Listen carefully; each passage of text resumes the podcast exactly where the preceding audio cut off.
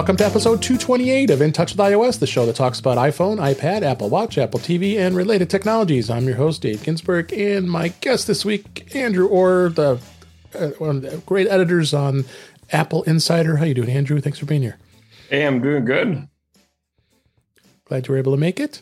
And uh, also, Jeff Gamet is here. We always appreciate him being here. How you doing, Jeff?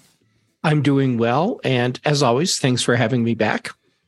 Absolutely, absolutely. I think we got some good topics for this week. Uh, lots, plenty of news going on here. The iPad and iPhone and streaming and and uh, Jeff's iPhone and all kinds of stuff.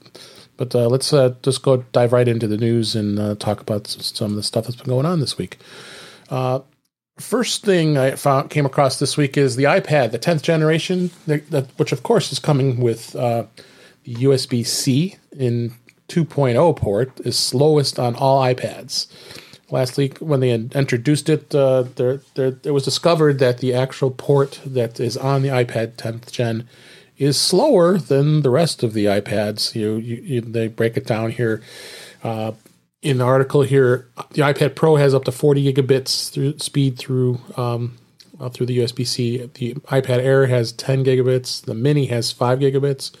You got the 10th and 9th gen at 480 megabits. I'm sorry, the, the rest of them are 40 gigabits, 10 gigabits, 5 gigabits, and then now the the, the 10th and the 9th gen are at 480 megabits. So it's quite a bit slower. I must say, and, and if anybody's planning on using it to transfer photos and such, I don't think this is going to be a really good thing. I mean, the iPad 10th gen. I know, I know, Andrew, you did a you did a, re, uh, a review of it, uh, or you, you, wrote up an article about the, the, the comparisons of the iPads. Uh, what do you think about this? This is, this is definitely interesting. Let's see, um, I think it's pretty disappointing because I think that um, the current Lightning port that we all have introduced, you know, 10 years ago is still like USB C or USB 0.0 speeds. And so even though it's this isn't a pro device, I think I still would have liked Apple to include the the latest um, you know speeds that they are at least currently adding to their the rest of the iPad Pro line. What about you, Jeff? Do you think this is kind of crazy that Apple did this to, to make it so slow for especially a newer device? I think it's really weird. I I can't th- see how this would be a a cost issue because at this point the cost of USB 3 versus USB 2 right it, it, it has to be pretty negligible and uh, and and setting this or putting this in as a uh, as an artificial um, uh, differentiator between uh, uh, devices. It seems like a really weird move, especially since they're not talking about it. So how would people know? Yeah, exactly. It just just got discovered yeah. by someone testing it, basically in essence. So yeah, it's it's a it's a definitely a, it's interesting to see where it's going to go. But I think most common users of the iPad or probably the 10th gen probably aren't going to really care much. Uh, but those who are going to use it, especially for photo uploads and such, it's going to be slow. It's going to be a slow process to get those up. Mm-hmm. So yeah, it will be. Um, uh, let's see. The next story here is uh, let's talk about uh, iPad. Uh, there's a PSA here sending emails about Apple. What has been sending emails? I got I got my email about uh, an Apple One bundle, uh, which is Apple Music, Apple TV Plus, all the pricing increases that we talked about the other day. So they did officially send out the message to everybody that uh, Apple Music's a dollar more expensive for individual users, two dollars more for families, and then Apple TV Plus was up a dollar, two bucks. Um, so so the bundle that I have, I have the I have the um, uh, the annual plan. I'm sorry, not uh, for the Apple One plan. I have the premium plan, which is now went from twenty nine ninety five a month to thirty two ninety five a month. So it's a three dollar increase. So it was inevitable. I can't can't imagine that this wasn't the pricing wasn't going to stay the same for long. So uh, what do you think, Jeff? Is uh, this is not surprising at all? But that, I, that's good. Apple's warning everybody that the prices are going up through email. yes, at least Apple's being transparent about it. I appreciate why some people are looking at this as uh, as an unacceptable price increase, even at uh, a dollar or two dollars. Yeah. Um, but yeah, it's uh, okay. So from what I've seen, it's sounding like a a uh, a big part of this is related to the uh, the licensing that Apple has to pay back to content creators. True. And I mean, if that goes up, it, Apple's not going to just eat that. It doesn't matter how much money they're making; they're not going to eat right. that. That gets passed on. Not, so, no business sense. It's it's just the nature of the business, and all the other services have been doing little increases as well. Here we are. Yep. What do you think, Andrew? Um, I think it was, you know, also inevitable but it also sucks for us consumers. Yeah. I was pretty disappointed to see Apple TV Plus in particular raise their prices because I really thought for the longest time that that 4.99 price beat out all the other streaming services mm-hmm. even though unlike a lot of the the other ones like Netflix Apple didn't really have the the catalog of all the other non-original content but I I thought that was still from my perspective a good like in mm-hmm. you know like we're the most affordable streaming service like uh subscribe to us you know yeah yeah it, it, it is what it is i guess but Apple has does has done a good job of getting a lot more content on Apple TV Plus. I mean, beyond the Ted Lasso, the morning show, and all the other stuff that started it all. But there's just a ton of new stuff that and more to come. So, um, so there's some value there. So I, I can't see it being a terribly hard thing to, to, to deal with. But you know, but buyer beware. You got to decide is it is it is it still worth your while? And I I think all of us here feel it is. So uh, we'll we'll kind of bite the bullet and pay the pay to go. so, mm-hmm. um, the uh, next story here: uh, iPhone 14 Pro lead times um, are growing as the factories uh, in China's COVID 19 outbreak. Lead times for the iPhone 14 Pro have uh, increased. It's a tracker that claims this, uh, and a change that may be the byproduct of Foxconn's uh, COVID outbreak in, in, the eighth week of the Apple product availability tracker, the analysts uh, see that uh, there has been some uh, there has been some changes to the iPhone 14 generation, while others are more static. So there's been a lot of press about this as far as you know that, break outbreak at the Foxconn uh, factory. That's a pretty pretty important factory for Apple when it comes to iPhones. So uh, and uh, yeah, this is from your your employer app, uh, Apple Insider that uh, got a lot of this data. What do you think, Andrew? What where this is going? Yeah, um, overall, Apple did very well in certain iPhone models, especially the Pro models, the iPhone 14 Pro, yep. Pro Max. They have been doing really well um, compared to the just the iPhone 14 and iPhone 14 Plus. Mm-hmm. So you know, Apple had their earnings report October 27th. Yep. And overall, you know, they've had some challenges like all the other companies, but they've still been doing well. Yeah, absolutely. What do you think, Jeff? Um, I think this is something that we're going to have to get used to. Yeah. And not just from Apple, but from uh, from uh, tons of different companies. And the uh, sorry, my office manager just decided to hop up and help. I, I see.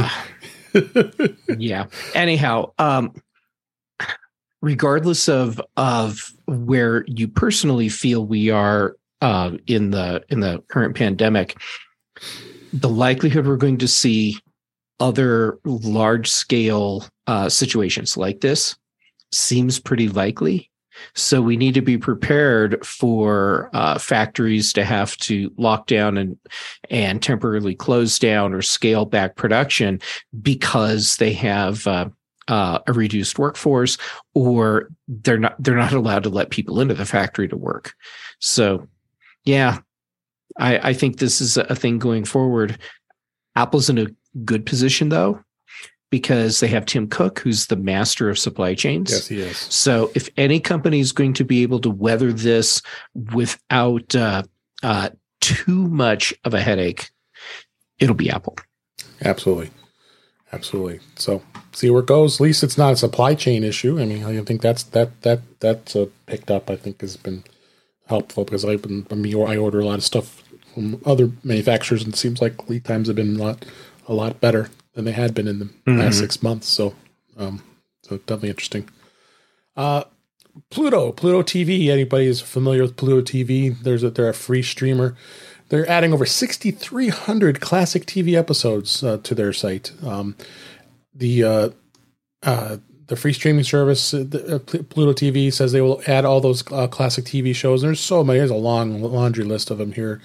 Notably, you got uh, Andy Griffith Show, you got the Brady Bunch, you got Frasier, you know, the Odd Couple. There's so much stuff here, uh, and the shows are are now going to start streaming on demand as as well as uh, uh, exact uh, continuing the content feed through uh, their linear feeds through in November as we record here. Um, so I didn't realize that. I, I, guess I forgot that Pluto TV is owned by Paramount, which is part of Paramount Plus. Um, so uh, oh. of course they're available on um, you know all the all the platforms: Apple TV, Roku. I guess uh, Sling TV. So it, it's actually a, a, pretty decent service. I mean, obviously you had to deal with commercials, but but who, who doesn't want to go and have a, a love boat channel and a three threes company channel? So I mean, so that's pretty compelling, right yeah, there. What do you think, Jeff? Um, I, this is great. Yeah. Give people more ways to consume content in legit ways, yeah. and they will do it.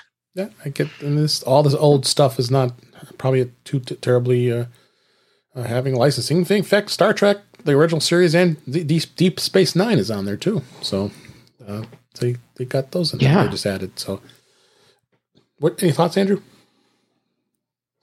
Um, I've heard of Pluto TV. I haven't really looked into it, but this new sounds cool. Um, I grew. I actually grew up watching some of those old shows. Like I like the Andy Griffith Show. Oh, yeah um, you know, leave it to Beaver, all that old fun stuff. So that yeah. sounds really nice. Even Hawaii Five O, Have Gun Will Travel, Happy Days. Yeah, there's a lot of a lot of good shows you can go back mm-hmm. and remember those days. And the Twilight Zones are always very popular. So, um, mm-hmm. so yeah, definitely going to be something that's great to see. They they're really expanding the content. Always got to promote it. It's, it's, free. I mean, gosh, you know, how, how could you how, how, could you beat free? Um, uh, so um, next story here Amazon Music is now uh, joining Apple and boasting a catalog of 100 million songs. This was written by somebody called named Andrew Order.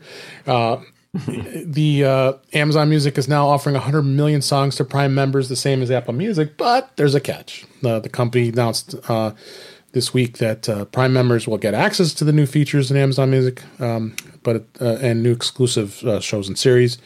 but I think you're going to be limited to how you can listen to it. Andrew, what what did you find out about this? Yeah, so uh, they redesigned the Amazon Music app with all of these new features. They have um, some new podcasts coming out, and the for the music side, 100 million songs does sound impressive, yeah. but the catch is that it sounds like it's only going to be available in when people do shuffle mode, right? and not, you know, just at will, like Apple Music playing whatever song album you want at any time.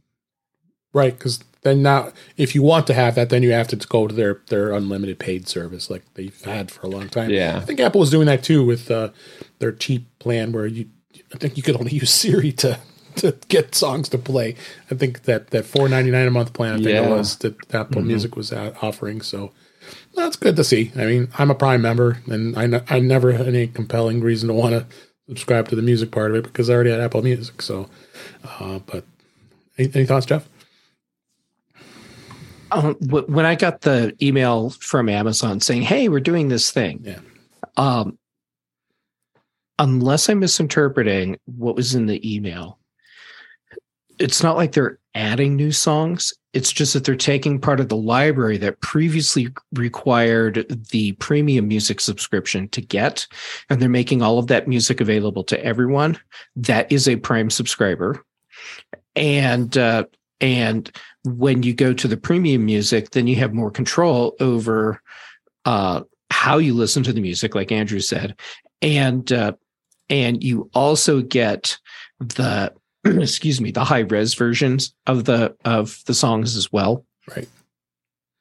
Um, and uh, Andrew, am, am I misinterpreting that? No, that sounds right to me. Yeah.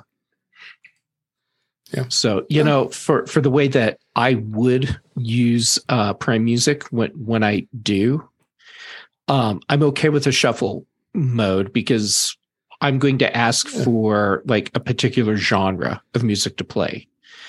And it can do that. So great. Now there'll just be more music that's that's part of that that random shuffle. Yeah, well, I'll check it out, see how it how, how it works. At least it isn't Pandora, and you're not paying for it, and then you have to deal with the uh, you know ads and and right no control as well. So, but we'll see. Uh, next story here. Uh, this was also written by you, Andrew. The uh, the YouTube to, YouTube's to stream Paramount Plus, Showtime, but no Apple TV or Netflix. Uh, YouTube has announced a plan to offer subscriptions to over 30 rival streaming services on its platform, but the highest profile one, such as Apple TV, is not going to be there. Uh, the streaming store Prime Channels is very similar to what Apple the Apple TV app does. They aggregate a lot of the uh, the, the, different services. Uh, the, YouTube is going to be doing it uh, without having to leave YouTube. So I think this is kind of a smart thing, and uh, the partnership was was uh, very exciting with YouTube and Paramount Plus. So um, I think this was pretty pretty exciting to, to see it on YouTube as well. Uh, tell us your thoughts on this, Andrew. Yeah, I, I wasn't really too surprised when, you know, they announced all these different streaming channels under this new product called Primetime Channels mm-hmm. that they didn't include Apple TV Plus because they're it seems to me that they're directly competing with each other by being like a kind of a hub for all these other streaming services. Yeah. Okay. And uh, Jeff, what's your thoughts? Um, I think Andrew nailed it. When, when you look at Paramount Plus, Showtime, uh, services like that, we can think of those like channels even though they they are streaming services. Mm-hmm. When you look at Netflix and Apple TV Plus, you're looking at something that is a direct competitor what, to what YouTube is trying to do here. Just like Andrew said. Yeah. So I'm not seeing any surprises here. It's just more of the same competition. Got it. Yep. Good. It keeps the keeps this going and keeps the competition running here. Uh, next story. This is also written by you, Andrew. Some Apple customers report Face ID issue with iOS 16. I have actually noticed this myself here. An unknown norm, uh, number of iPhone users have reported problems with Face ID not working immediately after updating to iOS 16. It is unclear how it how how people are affected by the Face ID bug, or if it's particular models or not. But there's been uh, yeah Reddit threads that started about first about two months ago growing a number of users that were mm-hmm. complaining mm-hmm. about it and all that fun stuff. Um, and uh, what do you think, Andrew? This is uh, definitely uh, something that's a little bit of a bug, but doesn't it doesn't seem widespread. Yeah, it doesn't seem widespread. Um, we recently noticed this um, these reports on the internet. It kind of sounds like maybe it's some kind of uh, hardware issue because people on that Reddit thread um, there was at least one person who said when they took their iPhone to the Apple store, the Apple technician there said it was some kind of hardware issue. Mm. And so because of that, it doesn't sound like it's kind of a widespread issue. Yeah. Yeah. Well, Apple likes to keep it quiet. So to make sure. And, and if, if it's a, mm-hmm. a substantial widespread issue, then they will, they're, they're usually pretty good acknowledging it. Any thoughts, Jeff? Uh, my first thought is Andrew's writing a lot. Go you, Andrew. He is. I found some I uh, a lot of good articles to to talk about from you this week. yeah, um, and Dave, what you said about uh, uh, about Apple being quiet about problems like this.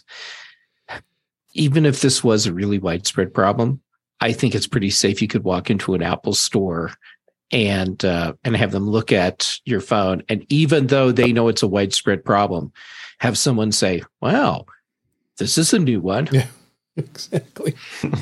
uh, so definitely, definitely interesting. So uh, that is some of the news stories we talked found I found for this week. Uh, one of the topics, uh, beta this week, iOS and iPad OS 16.2 beta 1 continues. I haven't noticed anything different from what we talked about last week uh, it comes to beta. I know, uh, uh, well, Andrew, you do run, you do run beta on your iOS, uh, on your iPhone. Uh, uh, have you noticed anything uh, for 16.2? Um, I run the early betas. Once the official release comes out, then I just switch to that. So I'm not sure what's in these new ones. Oh, okay. And uh, you, Jeff, were you running anything on your iPad that, that was notable? Um, the one thing that's standing out to me is that uh, continuity seems to be more reliable. Okay. Um, pri- prior to this beta, I would periodically have issues where even though my Mac knew my iPad was right there, I couldn't get the cursor to, to switch over to the iPad screen Mm. or use my keyboard with with that iPad. Right. But now it seems to be working very reliably. Well, that's that, that's good to hear. And I'm I'm I'm I'm running it on one of my iPads, and it seems pretty reliable for the most part. Um, Mark Gurman, you know the the well known Bloomberg jour- journalist, uh, talked about last week in his Power On newsletter that what what's expected for the remainder of 2022. Um, he he is saying that the the iOS 16.2 will launch in mid December. Uh, the new features will include, of course, the live activities we've talked about for the TV sports games and other activities. Um, the lock screen sleep widget is going to be available, which is uh, one thing. The freeform app, which they did announce at WWDC, that for the iPad, that uh, I believe is in beta. I don't know if you've had a, any opportunity to try that at all, uh, Jeff, but uh, um, I don't have anyone to try it with. yeah, yeah. I, I clearly need to make new friends or more friends. oh, we should, probably should do it. I could do it on my iPad that I have. oh, right. Yeah, we could do Uh, this. We got to make a note to do that. Uh, the um, the external display to support with iOS uh, iPad OS 16. Um, that was an interesting thing. Uh, this I haven't tried that, but uh, it's, it's select iPad models, so it may not may not work. I don't know. I forgot how. I won't be able to Yeah, test yeah, that. you're, you're the old one. iPad. Yeah. So, um, so there's a few notable things in there. Um, but there also uh, he also mentioned that uh, iOS 16.3 will probably get won't, won't get uh, released until like February or March um, of uh, next year, 2023. Um, so uh, there there are has really obviously nothing really right now as far as what's going to be in that. Um, but uh, by that time, Ventura, Mac OS Ventura, will probably be at dot three version as well. So always interesting in the beta world, see where things go. Um, I know Mac Mac OS Ventura is in thirteen point one right now, so that, that as far as beta, um, so uh, that's being tested. I I did I did uh, uh, broke down. I did install Ventura on my primary Mac, you know, so I think um, it's been pretty solid. Because especially I wanted to try out Continuity Camera, which we're going to talk about here in just a moment. Um, so it definitely definitely going to be interesting to see um, where that goes. Um, next topic here, I want to talk a little bit about iMessage. You know, it is a powerful tool we use all the time, and it's not just text messages. Uh, could it be something that a lot of businesses could be looking at as far as a good communications tool? But Apple needs to expand upon it, uh, the platforms, because the, the, the big the big complaint obviously is people who are still on Android or, or are on Android that want to be able to not be a green bubble. Um, Apple is just not interested in, uh, in, in in opening that up at all. Um, and uh, but there are a lot of businesses already using iMessage for business. You know, Apple for one, of course, using. I've seen SiriusXM does it, and they and they have that specific business chat. So when you have a you know have a chat conversation through messages, uh, you're able to do that. I mean, when I work with uh, uh, when we when you message uh, the Goldman Sachs for the Apple Card, then it's the same thing. You're you're using the business chat. So but it can be it can definitely be used as a collaboration tool. So I mean, look at chat and messenger and all that stuff. I think Apple's got some room for improvement. What, what do you think, Jeff, as far as messages go? Can, can this be expanded beyond what we are experiencing now? Well, I mean, the the the short answer is yes. Uh, it's just a matter of how much money and time does Apple want to throw at uh, at the project. The thing is, though, what can Apple do that will bring something new to this space? Right. Because they need something that that can compete with uh, with Slack. Slack right. um, in the business space. And, and, and of course, there, there's other uh, platforms like uh, Microsoft that do the sort sort of thing that Slack does. Right. If if Apple's going to take iMessage and turn it into something that's uh, that's a stronger business communication tool, Mhm. then they need to take on Slack. Yeah, they do. I mean, And uh, I I don't know what they can bring to the table that's going to make iMessage that much more compelling to people over Slack. hard to say. What do you think, Andrew? Do you think it's something Apple should expand upon? And what are they waiting for? Um, I'm not really sure, I guess. Like I don't really see Apple like you you said Apple the the iMessage like with Apple Business Chat, they already have some business features enabled. I don't really see them wanting to split the iMessage um, messages app into, you know, for consumers and for Right. Businesses only. And I can feel like if they did add more business features to messages, it would get kind of bloated and some things would just get lost in the mix. So Yeah. I think they should, you know, tread carefully. yeah, I mean, it- I have an yeah, idea. yeah, go ahead. um, what they could do is uh, is what they did early on. Do you remember when iChat would let you uh, log into multiple services and Right. manage everything in iChat? Why can't we have that now in Messages? And uh, and then I can log into Slack and Discord and uh, and whatever else, and have it all in that unified message interface.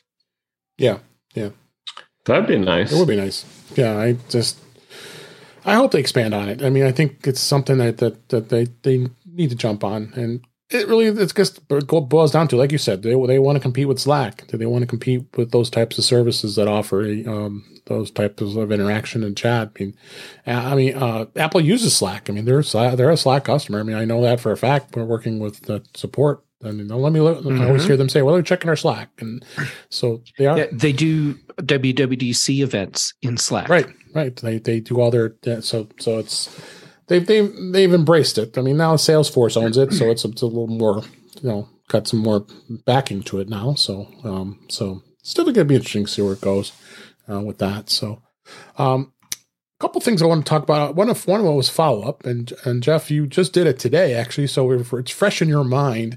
On episode two, So fresh. so fresh. And on- in episode 223, which I have a link in the show notes, you can go back and listen to, if you- to what we talked about uh, before. Jeff was kind of deciding whether or not he should switch away from that dreaded AT&T and go to Mint Mobile. Well, he's made a decision. What did you do, Jeff? I went to Mint Mobile. Right. And uh, actually, as we record, I can count the number of hours I've been on Mint Mobile on one hand. and, uh, and and so far, it's fine. Yeah. Yeah. The uh, the process, however, Yeah, that's what I'm say. didn't go smoothly. Um, and uh, and while I want to blame it all on AT and T, I mean they are the reason why it didn't go smoothly, but I can't fault them. Yeah. Because what happened was when I was following the instructions to uh, to do the uh, the uh, uh, transfer porting of my current phone number to uh, to Mint, Right. it asked for a PIN number. And it wasn't clear to me that the PIN number they want is a different PIN that's just a transfer PIN Mhm. And not the PIN that I use with my AT&T account when I call in for tech support. Right, right. So I put the wrong PIN in. It didn't work. And uh and ultimately I'm like, well, crap. Okay. so I call AT&T because I can't on the website I can't generate this PIN thing.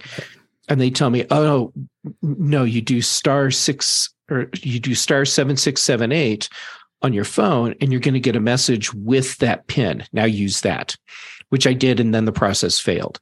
Turns out that if you put uh, an invalid pin in when you're trying to port a number to a new carrier, it immediately flags your your account for uh, possible fraud. You know, like someone trying to steal your number. Right. So then the process of uh, of getting the uh, transfer complete involves getting a, a message from AT&T having to type in a code on my phone and then having the new carrier in this case mint resubmit the request which then generates uh, uh, a message for me where i have to put in this code and then they have to resubmit the request Right. and um, and Mint Mobile support they were great. T-Mobile support was great, um, which is probably not what people want to hear, but both sides actually were pretty pretty good. Here's where the problem came in, and uh, and there, there was a problem with both carriers. Mhm. Um, so on the uh, on the AT and T side, they uh, they didn't realize at first what the problem was, and ultimately I had to do some uh, some online sleuthing to realize that I had a fraud protection hold on my account, Ah, which then led me to having to find a uh, a phone number for AT and T to call.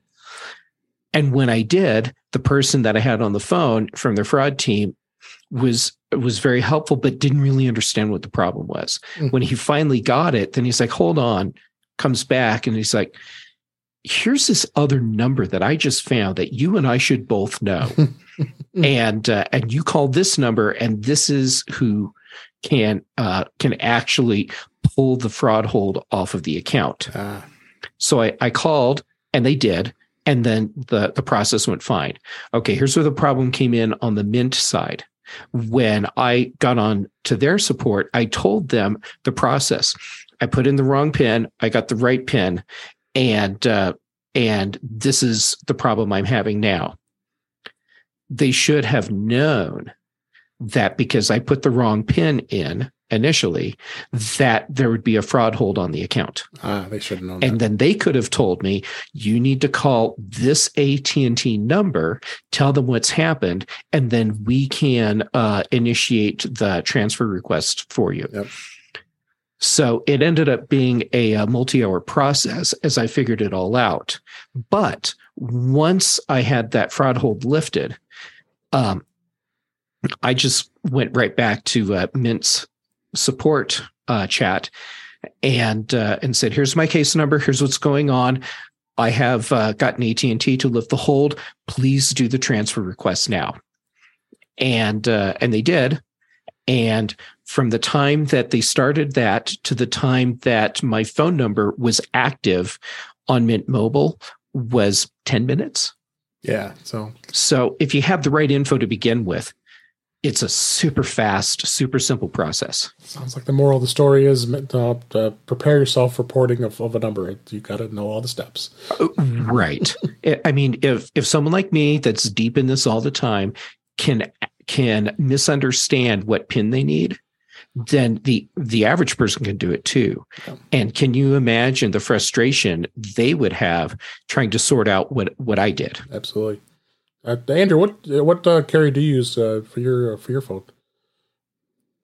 Uh, I am with Visible. This is an MVNO from uh, Verizon. Okay, yeah, we talked about that's episode two twenty three. We did go through a lot of the MVNO uh, uh, carriers that were, and I remember we, we talked about them. So they, they they they're giving you good service.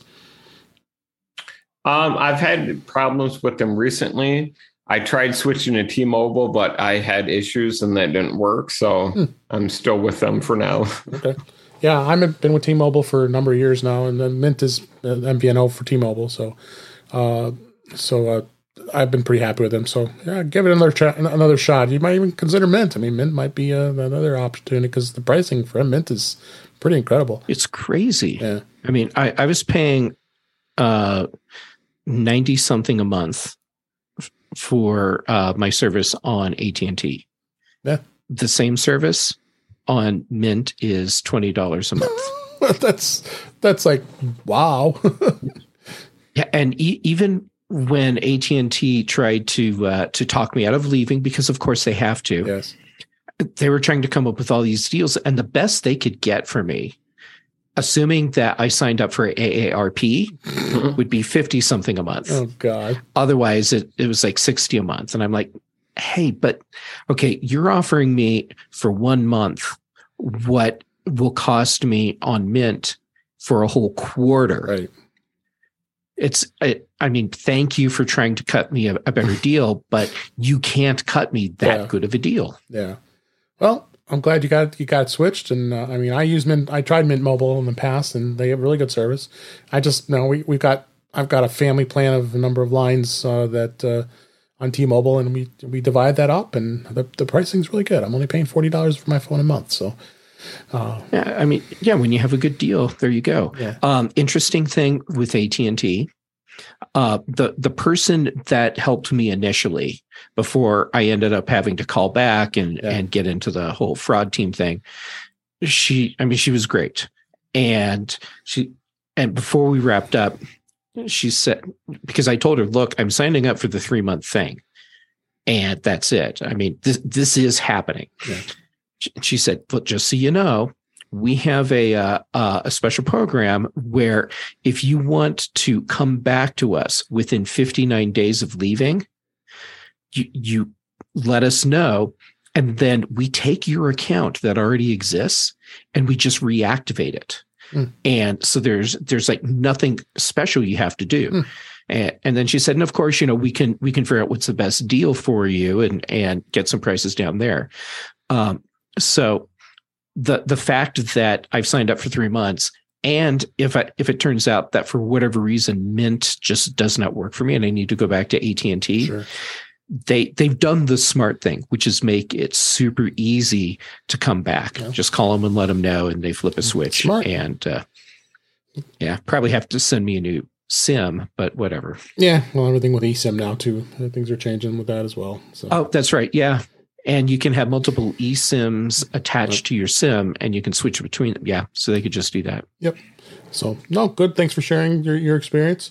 Um, real quick, I wanted to talk a little bit about uh, home internet ISP that I have. I was I've been with Comcast Xfinity for a long time, and um, I've been itching, waiting for AT and T fiber to come to my neighborhood. Well, uh, they finally came, so I decided to just to, to want to check it out. Um, so I I got the one gigabit plan, and uh, I I must say I'm, I'm using it right now as we're doing this show. So uh, speeds are pretty incredible. You got uh, one gig up and one gig down, and you're getting full. I thought you were talking faster.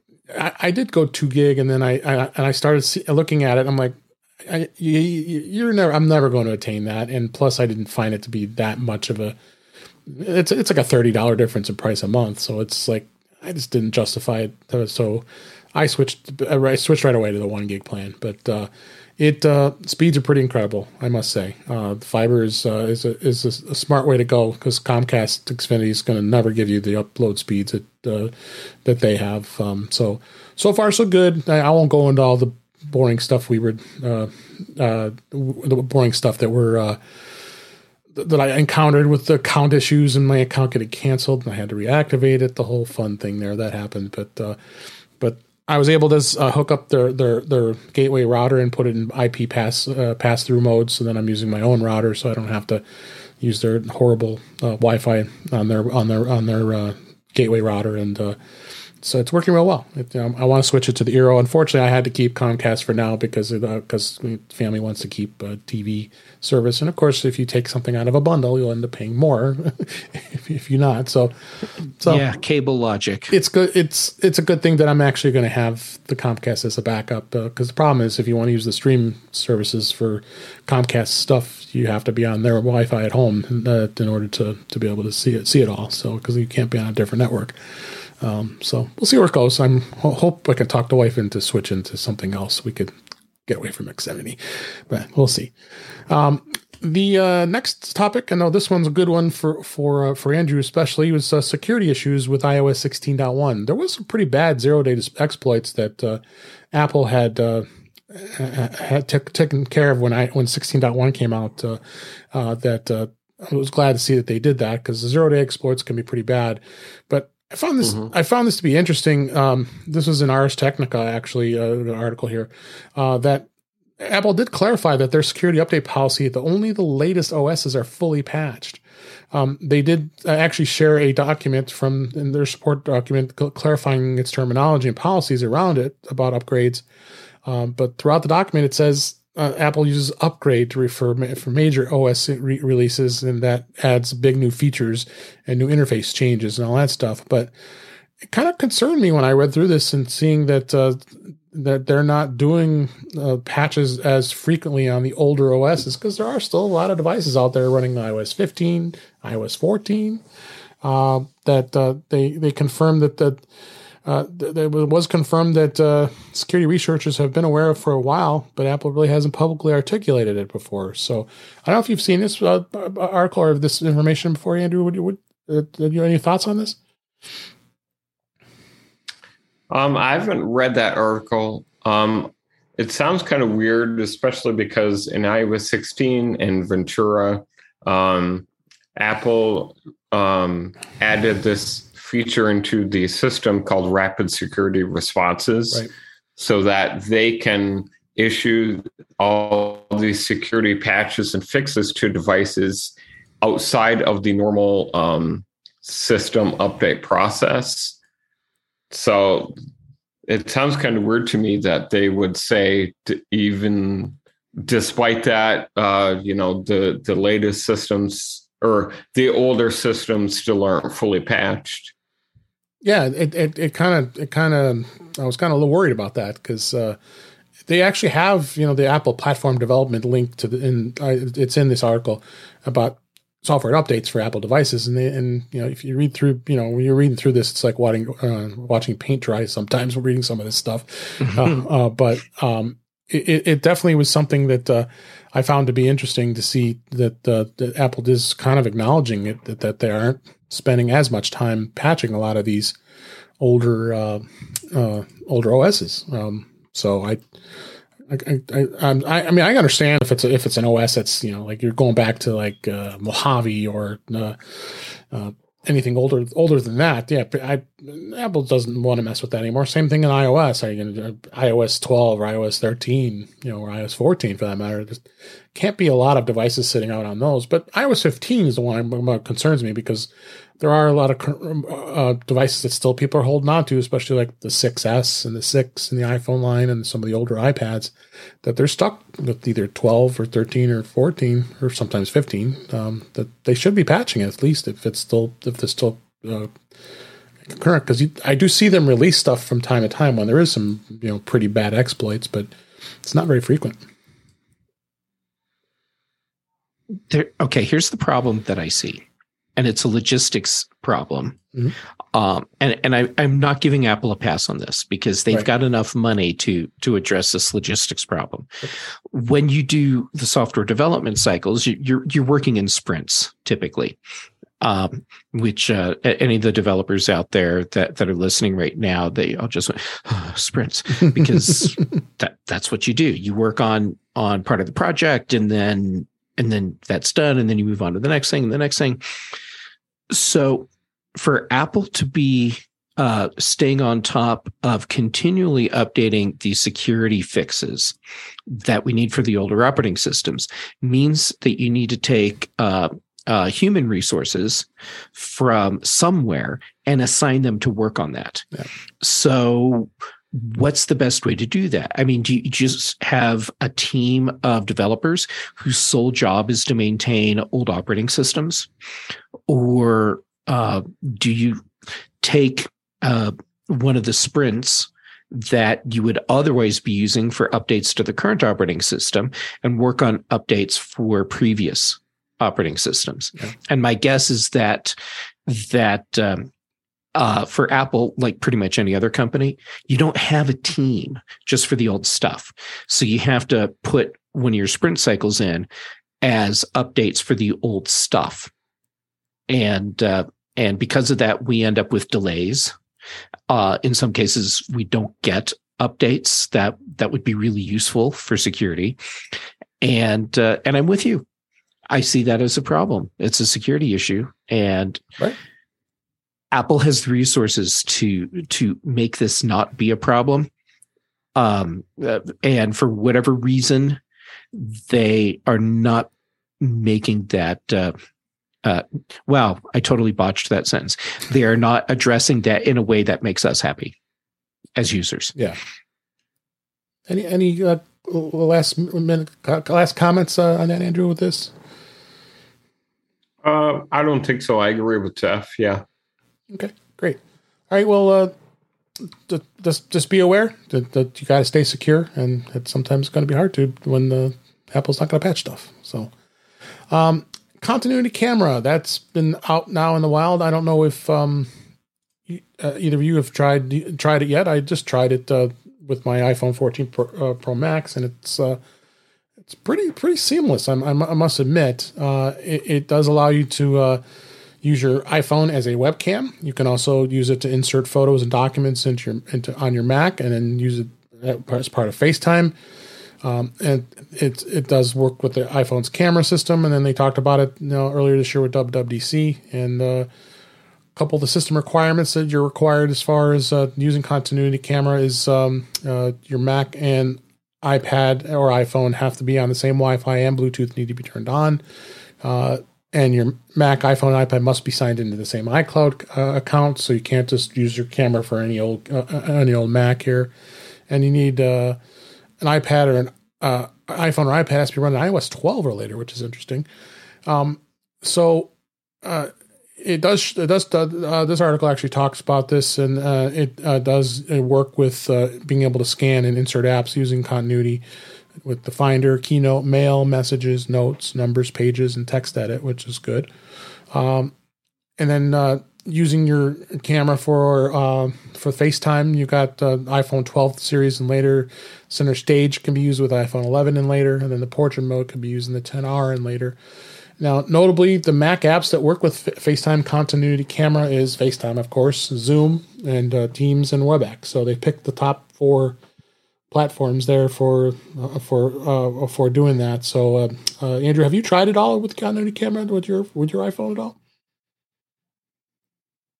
Uh, not yet. I will be trying it out soon, though. It sounds like a pretty cool feature. Yeah, it really is really is. Um, so I started trying a little bit. I mean, I use. I've talked about this. I talked about last week when uh, uh, Camo from Reincubate uh, introduced a Wi-Fi um, uh, feature of their of their software. So now I'm using Camo, and my my iPhone 10R uh, is now working wirelessly, which is awesome.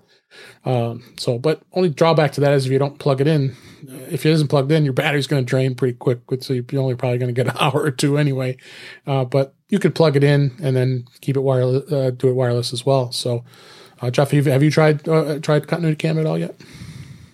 Not in anything official yet. Yeah. Uh, but I've played around with it some, and um, uh, actually, I have a, a Mac user group coming up next week. Oh, nice! And uh, so I'll I'll uh, use it for that. And this is awful. Here, here's the thing that's kept me from using it uh, regularly so far, and it's that I don't want to take my Logitech camera off of my Plexicam mount. So right. I need to pull out my my Lego bin and build a new camera holder out of Lego just for testing and then if I decide I, I really want to use my iPhone as a, as a primary camera all the time, mm-hmm. then I'll figure out something more permanent. But right. uh, yeah, I, have got to. I'm going to build a, a phone holder out of Lego. Yeah, there's more to come with continuity camera as people use it. I mean, this uh, Ventura's only been out for a few weeks. Got to give people some time to play. Uh, I'm just so used to camo. I, I having more tr- trouble getting the 10R to work than I am with the uh, 14 Pro Max. Go figure. It's a newer device. Um, mm-hmm. So uh, definitely, definitely will be definitely interesting. So. Um, next topic I want to talk about real quick here is about the Home app in iOS 16. I know, I know, Jeff, you're a big Home app user. You get a lot of, lot of mm-hmm. things set up for your home, your lighting, Uh, what what is your initial thoughts with the, the, the revamping of the app? I I actually really like it as far as what they did. I think it's a lot better. Um, my my go to for home um, uh, controls after I have everything set up is I think it's Home Plus. Yeah, because it actually gives you more control. Uh, but I'm finding now that uh, that iOS 16 is out, that I'm using the Home app more often than I was before. Yeah, uh, especially with HomePods. I know oh, that's always a tough subject for you because HomePods are so bad. oh, it's it's amazing how great of a uh, uh, a selling tool for Echo the HomePod is. Yeah. It's it it's frustrating because it's such a good product, but it just performs so poorly. Yeah. So, but I, I like the layout. It's much better. It's easier to navigate. Um, Andrew, do you use the home app at all for any of your uh, stuff in your house? Uh, no, I don't. Okay. Okay. So you haven't really had much experience with it at all. Uh, mm. so, uh, so yeah, check it out. Uh, we have our article linked here to uh, how how Apple actually approached the redesigning of the uh, of the, the, new home app. Uh, I, I think they really did a much better job of uh, uh doing things. You know, with the, with Matter as a collaboration uh, uh, with Apple and others, that, that's going to add some things with AI and, other things. So let's definitely check it out and see where it goes here. So. Um, before we wrap up, I had two products I wanted to review this week. I actually had two that I purchased this week, and uh, the first one is uh, it's made by a company called TechMate. Um, uh, I have it here on camera here. This is a an Apple Pencil case. Um, it's a charging case. So when you open it up, the pencil is right inside there, as I'm showing on camera. Uh, this is compatible with the, the, the Pencil 2, the, center, the second generation. Uh, and even it has a place you can put extra tips if you want to in here. And uh, this gives you another option of charging the pencil instead of having to put it on top of the iPad, where it's very easy to uh, to lose it. Um, it does a really good job charging it, and you know, it, if it's, something you want to carry separately, I think it isn't a bad idea to do. Uh, it does have a USB C connector, so you just plug that in and charge this. It charges the battery that's built into this case. Um, it's only like twenty nine bucks, not a bad deal. I think it's something that uh, as a, as a secondary way of charging an iPad, uh, Apple Pencil is uh, is not a bad thing here. So, um, you use Apple Pencil at all, Andrew? No, but that sounds cool. I don't think I've ever seen a, a charging case for an Apple Pencil before. Yeah. You'd think they'd have it for the Apple Pencil first gen, but no, they want you to buy the gosh darn connector and get a cable between Lightning and uh, USB C. So, uh, so, so, it's just for the Apple Pencil, the second generation here. So, um, second product here, and then plus these are good stuff for for gift for gifts too. So that's why another reason I'm bringing this up here. Um, a company called Fledging. I've I've done reviews on their products before. I had a, I, I have a, a, uh, iPad case. It's got the nice uh, hub on the on the bottom of the case, a real solid case that plugs it in. But um, they come up they came up with this one. This is the white version, of, the white colored version of this one. This is called the Spruce Charger, um, and this is a fast charge, 140 watt desktop charger. It, it actually has this Qi charging, so you, uh, it's all GAN. Uh, that you put your iPhone right in here, it charges it just just by MagSafe, which is nice. 140 watts coming in. There's there's four ports here. You have uh, three USB Cs that have each 100 watts of charging power on it, and then the the USB A has, I believe, like around 20 or 30 watts. Um, and this thing is pretty slick. I'm, I'm actually gonna, as I'm traveling uh, tomorrow, I'm gonna bring this uh, with me, and uh, uh, it's uh, definitely something nice to, to charge with. I, I have links to both of these on in the show notes from Amazon. This is uh, on Amazon right now for sixty nine dollars, which you think about not too ter- not not too terribly expensive for something that does a lot of charging, and it does it does use a a standard power cord um, that you plug in. You know, like just this the standard power cord, uh, as as you can see this here on the back here, that plugs in and just, plug it right into the wall, and uh, it's not a bad device to have on your nightstand too if you want to have your phone propped up and do that. It does charge the uh, the AirPods, AirPods Pro, uh, the second gen. I just I can, I can leave it on top and charge it there, and it, it does charge it wirelessly, or you can of course plug it in and uh, charge it uh, wired. So, um, so a couple cool products check out this week. Um, something you guys be interested in on this? I think this is not a bad little little guy. I'm actually interested in both of these. Yeah. So, um, but that case, I mean, that's really compelling. Yeah, it is. One of the problems that I have is uh, uh, when I'm when I'm out and about with my iPad Pro, and I want my Apple Pencil to be charged. Oftentimes, it gets knocked off the mm, the iPad, exactly. and I'm fishing in the bottom of my bag trying to find a pencil that didn't get charged. Yep. The, it's a little. Sometimes you got to be careful to grab this uh, on the inside because I'm already trying to do it, and you know I'm notorious of dropping this gosh darn pencil because it just slips right out of mm-hmm. your hand. I'm sure you are too. Um, but uh, this is a it's a great little uh, a great little thing, and, and, and it uh, it does a, a, a, another little alternate of a of a of a accessory uh, that can uh, that can do your thing. Yeah, got links both links in the show notes for both those products. And how much does that spruce charger weigh? Um, I don't know if it says does it say it on Amazon. It's it's got a little bit of weight to it. I don't. I should look. It's it's it, it does have weight. This actually comes in a space gray color as well as uh, this white that I'm showing on camera here. Um, I think it says it in the Amazon um, description. Uh, I would probably say it's got to be close to a pound because it's got you know it's, it's got to have a pretty heavy duty. Oh, 1.83 pounds. Yeah. Okay. Yeah. So it's, it's almost two. It's almost two pounds. As, uh, yeah.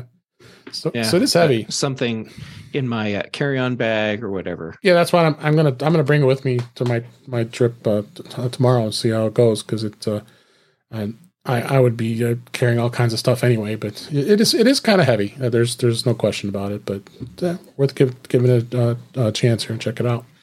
So with that, that's all we got for this week. I hope everybody enjoyed what we had to talk about, and I'm glad both of you were here for this week. So let's uh, go ahead and wrap it up for this week. That's a wrap for this week. Please send your comments, questions, and suggestions to our email address, which is feedback at intouchwithios.com.